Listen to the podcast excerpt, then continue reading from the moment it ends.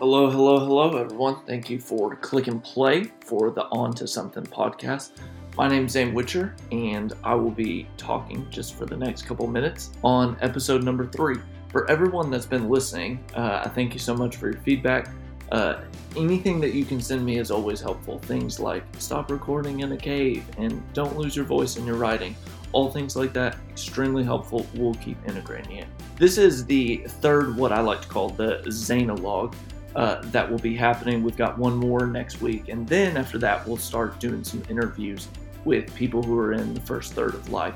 So if you want to go back and play previous episodes, you can listen on Spotify or iTunes by typing in my name or the On to Something pod. That's all one word, On to Something pod. Be sure to stay tuned at the end of this episode because we've also got a fun way for each of us to connect. So now, let's get to what we came here for. One of the basic life skills I think every human needs to know is how to navigate an awkward room full of people. I've discovered about 25% of my job is helping awkward rooms become a little less awkward. These years have taught me a couple of techniques to de awkward a room, but one of my favorites is the response to a simple question that makes everyone's eyes roll in the back of their heads like a slot machine. What's life giving to you right now? I partially love this question because it's like a superpower because it splits the room in half immediately. One half of the room is full of heady people who think to themselves, oh, great. Another subjective counseling question that people are going to process their feelings. Can we just get on to the real stuff? These are my thinkers. They're the cold hard facts people. They want to be no fluff, no emotion, just ideas. Let's talk about things, not ourselves. The other side of the room, they roll their eyes because they're in disbelief that it's even taken me this long to ask this question. I thought you'd never ask as their response. These are my feelers. These are the people who like to talk Enneagram all day, every day. They're the people who only take a couple minutes and they realize that this conversation is going to need to be packed up and taken to Starbucks because they're going to need the rest of the evening to pack this and talk about it. The thinkers, they despise it. The feelers, they love it. By the way, do you know which one you are? I think I've got a guess. I, on the other hand, have a different experience when it comes to this question, though, because I find this question to imply something that I want us to be onto in this podcast session, which obviously brings me to gnawing on couches. Yes, that's right. I said gnawing. My wife and I are friends with this amazing couple who have a four year old who basically a, has a larger than life personality one of the ways he embodies this amazingness is through experiences like the first time we visited their house. Uh, up until the first night we went to their house, he had never seen us in any other context except church once a week. And to say the least, that he was pumped for us to come over. Now, before I go any further into the story, there is a critical detail to know for this story for it to make sense. Uh, our friend's son really isn't big on things like, I don't know, names I think for him, names just complicate the world and it's just unnecessary. So he strictly calls us by our gender. Most days I'm boy, and most days Carolina's girl. I know, very convenient. Anyways, on the night of our arrival, their son was filled with so much excitement that when he answered the door and found us standing there, he screamed at the top of his lungs, Boy and girl, here? Then chose to go into a full meltdown of joy at the entrance of the house. We hadn't even stepped in the foot of the house yet, and he had already gone off the deep end. Now, I've been around these small, tiny human beings enough to know that there are many forms and techniques of choice when it comes to meltdowns, but this one, this one was a new one. Because after screaming our genders, he ran over to the couch in tears and began to uncontrollably gnaw at the arm of a couch, like a rabies crazed raccoon. Seriously, he went to town on this couch like it was no one's business. If this couch would have been a turkey leg, he would have put anyone at the Texas State Fair to shame. Now, why this meltdown and just gnawing on the couch? Here's the deal the world may never know. What I do know, though, is that there are plenty of groups of people in this world who self destruct while they're waiting for a door to open in life. And that behavior doesn't just end when you're four years old. I'm going to be brave and say that in some strange way, we all have times in our life or in the midst of energetic excitement or anxiety or the drive that we want for a door to open up, we find ourselves in a meltdown. We've been the same level of position in our job for the past five years, and we want the next promotion really badly, like really badly, or at least we want to switch jobs. We've tried out several relationships, and none of them have done the trick just yet. We haven't found the right match, and we're ready to have another person to be able to do life with and be settled with. We can't stand to take one more step in our academic or trade school career because we want to start doing the thing in which we're training ourselves to do. This is the thing that we do over and over again that has the possibility for a meltdown. Now, there are many ways for this to manifest itself, but its point is this the longer we wait for a door, especially the one that we find great and that others are walking through, the higher the chance we have to have a meltdown at one point or another. And if we're not careful, we start to gnaw away at the more metaphorical couch of life or let's step away from the metaphor for a minute and just be honest. It starts to eat away at our friendships. It starts to annoy the people we work with. It gnaws away at the commitments or contentments that we have in life. And it makes us start asking questions that we didn't used to ask about ourselves. And what do we do with all this pent up energy that we have about our life, our dreams, our relationships, our future, the doors that we're looking for? Well, for starters, we go to the source. I discovered a disturbing lack of street knowledge from my spouse the other day as we were driving home in the car. And we were talking about someone's potential. And after saying this phrase, oh, you know, she's gonna she's gonna be the goat one day. Carolina spent a couple of minutes uh, rebuking me and how I spoke inappropriately about that person. Uh, two things happened when this rebuking took place. First, uh, I acknowledged that I couldn't blame her because my record hasn't been that strong in the use of the English language. You've probably already noticed this on the podcast. One time I actually told a friend that her hair was coarse, thinking that that meant thick and beautiful. Uh, although now I realize what I actually told her was that her hair was rough and dry. My bad. Uh, I own, own, those moments of ignorance for sure. But secondly, uh, I was teaching a moment of why it does not help to cut yourself off completely from the sports world because language like this does not translate for you. And for those who secretly don't know what we actually mean when we say that someone is the GOAT, uh, let me bring you into the secret. It's simply an acronym meaning the greatest of all time. I know. Now you can sleep at night knowing why Twitter is covered in all these GOAT emojis. But back to the people gnawing on the couch of life. The root source of this anxiety and pent up energy is what I like to call GOAT syndrome. I find it a common diagnosis in the first third of life as people are working towards their 30s. In fewer words, it's a common wall for the first third of life. I'd simply define this wall as goat syndrome, as any form or feeling of the following a deep desire to be great, to do something great, or be thought of as great. Look for an ambitious or driven young person, and you will find in the deep crevices of their heart it's a desire to be the greatest of all time. Now, we each fill in this blank uh, differently. And the funny thing is, we judge and we find pointless what others spend their lives trying to be the greatest of all time about. And mostly we do that because their thing is not our thing. But part of our maturity is being able to identify what is our thing. What's the thing that we want to be the greatest of all time? We all have it deep down, one way or another. Now, there's a couple ways that people try to medicate the goat syndrome when facing this wall in the first third of life. The first way is to mow down everything in sight to be able to reach it.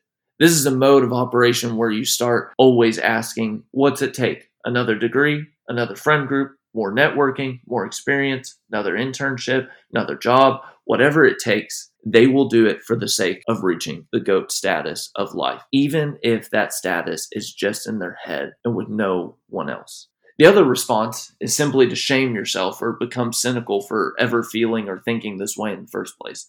Sometimes life has just kind of kicked you in the gut and you refuse to get up. But there's also another way, and ways in which uh, I'm not trying to stereotype anyone because everyone faces it, but I make an observation after doing this for a lot of years. I run into a lot of men who, at some point or another, were told that their ambition or their drive or their energy was flat out selfish. And they shouldn't focus on these feelings. Actually, they should destroy these feelings. And uh, what I'm wondering is if there's a different way, though, to address the goat syndrome in a way that doesn't try to tell you not to be human. And this way starts with one of the people in the world who knew the best at how to be human. That's right. Now it's time for the Jesus turn. There is an author by the name of John Mark Comer who describes Jesus' outlook on life in a way that I greatly appreciate when talking about greatness. He talks about it in such a way that it recognizes your humanness.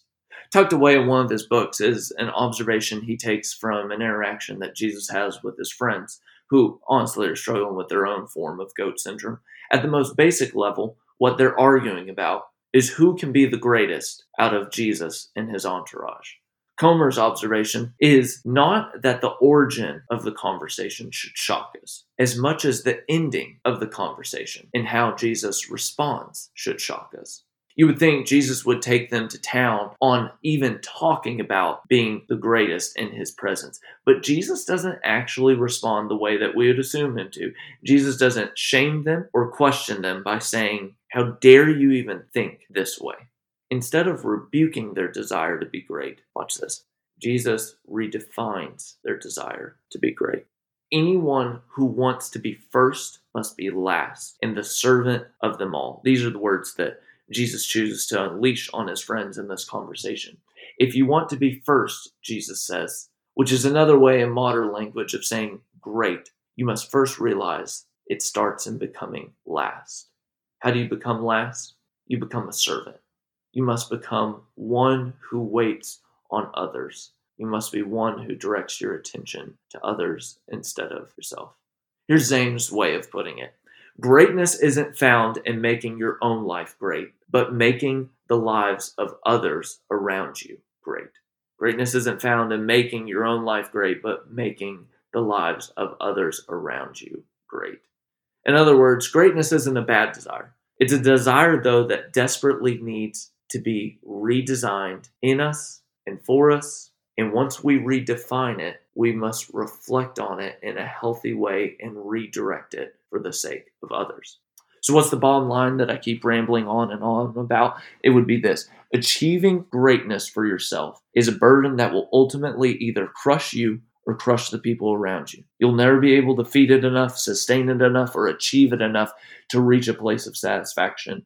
What you can do with your energy, though, is redirect it in such a way that you live for the purpose of making other people's lives great. I'll give you an example or two of this from someone else's perspective. A few months ago, I found someone by the name of Annie F. Downs who said a really stand up statement that I think is an example of redirecting the GOAT syndrome. Annie's got a voice right now that God is using to be able to shape people's lives. Uh, she writes, she speaks, and she's sought after by all of these different groups and social media communities and influencers. A few weeks ago, I heard her, though, make a statement that touches the core of what Jesus' words are to his friends about greatness. She recounts how that at the beginning of her career, she found it life giving to get the opportunity to lead out in front of other people and to get to do all these great things. But now, looking back on, on it after a couple of years, she finds that her greatest work, the most valuable work, is empowering others to be able to do great things. All the upfront greatness she receives and recounts is basically just receiving an immediate and deteriorating reward. She fully acknowledges that even though many people follow her, one day in God's future, she will follow those who are living quiet, private, non world defined great lives in a mission to make everyone's lives great around them. Another way of saying this is saying in God's future, it's not the people people who publicly have a goat emoji next to their name for the great things that they've done that God will entrust more to. But it's the ones who saw their entire existence as the opportunity to make other people's lives great who will flourish in God's future. This actually resonates with my life a decent amount because a lot of the things that I do in my life uh, and in my faith are public they're considered noble or great things. In moments when people point them out to me as greatness, I'm quickly reminded not to hold on to those. Because what I need to hold on to is stories like my friend who I hang out with weekly, who she spends day in and day out without any public recognition whatsoever of fighting human trafficking and she helps make the lives of those who have encountered the darkest corners of the world a little bit better. Ultimately, she's made her life great by making other people's lives greater than they would be without her. One of the things I can start doing is paying attention less to names that are on screens and are on stories and are on the things that we put our attention so close to. And I can start directing my attention more towards lives and stories like hers. Why? Because one day I'm going to be following her leadership in God's future. That's a greatness that can and will sustain us. Now, before you turn off the pod, because there's no way that you're fighting something systemically as an injustice right now, uh, like every day, like my friend is, I want to encourage you that it doesn't have to take a form as dramatic as this. Your job is to use your life to put into words how you want other people's lives to be great. I don't know if you've noticed this, but there is a lot in people's lives that aren't great. You don't need to do it all. Please, for heaven's sake, do not try to do it all. What you need to do is find the lane in making other people's lives great that you can do. And now there's a way to find that lane. Have you ever looked into regret psychology?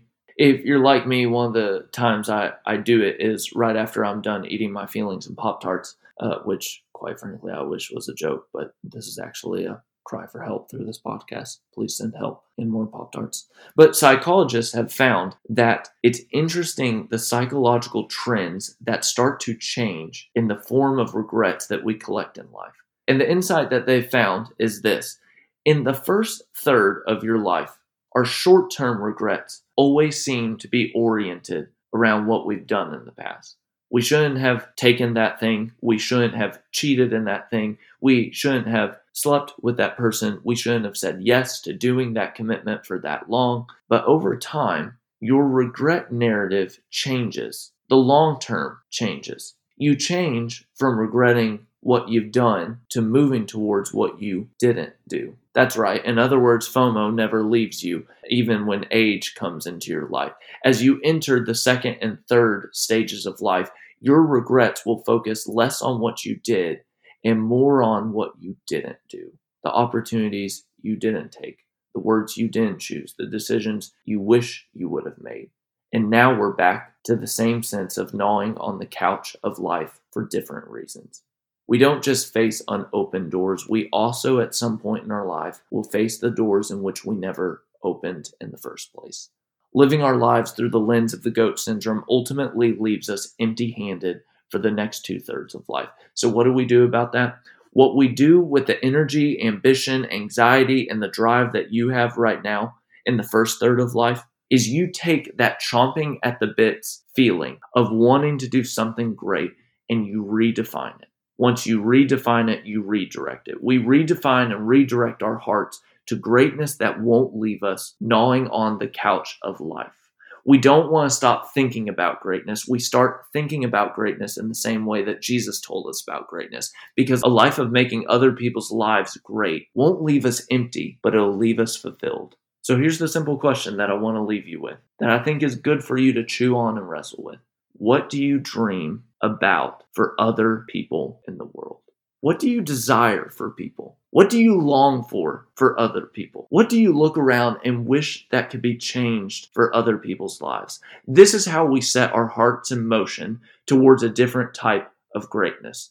A type of greatness that spends our whole life energy answering the question, what about other people's lives do I want to make great? So now that we've got things nice and awkward, let's get back to the question I asked at the beginning of this podcast. The question that makes everyone's eyes roll. What's life giving to you? If I had to put my cards on the table, I would confess I like this question. Not because it gets people talking, although sometimes it does, but because it's on to something about the life that you are living right now. The phrase life giving speaks to the words in which Jesus spoke a long time ago. In order to truly live, it requires us to give away our lives.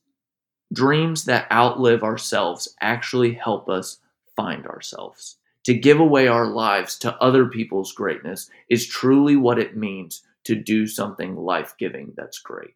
So let's work on that together in finding what that something is that's life giving. Because you know what I've been saying all along. My hunch is is that you're already on to that something. All right, compadres, this has been the third episode of the On to Something podcast. Uh, be sure to subscribe to this podcast if you haven't already. That's going to help us be able to track things and just know where we are out in the world. Like I said, after the next week of doing one more Zanologue, we'll have an interview with some first, third stages of life uh, and people's perspective with that. So you don't want to miss out on that and make sure that you're tuned in for that. Uh, to end this podcast week, though, we would like to drop a goat wallpaper, which you can find on your story that you can actually copy and paste and put on your story. Uh, is pretty fun.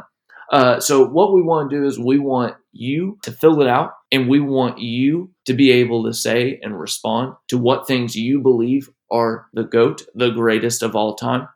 And don't forget to tag us at onto something pod and we'll actually respond to whatever you post and give you a shout out. So thanks for listening and I hope to see you next week. Until then, remember that you're on to something. I'm out.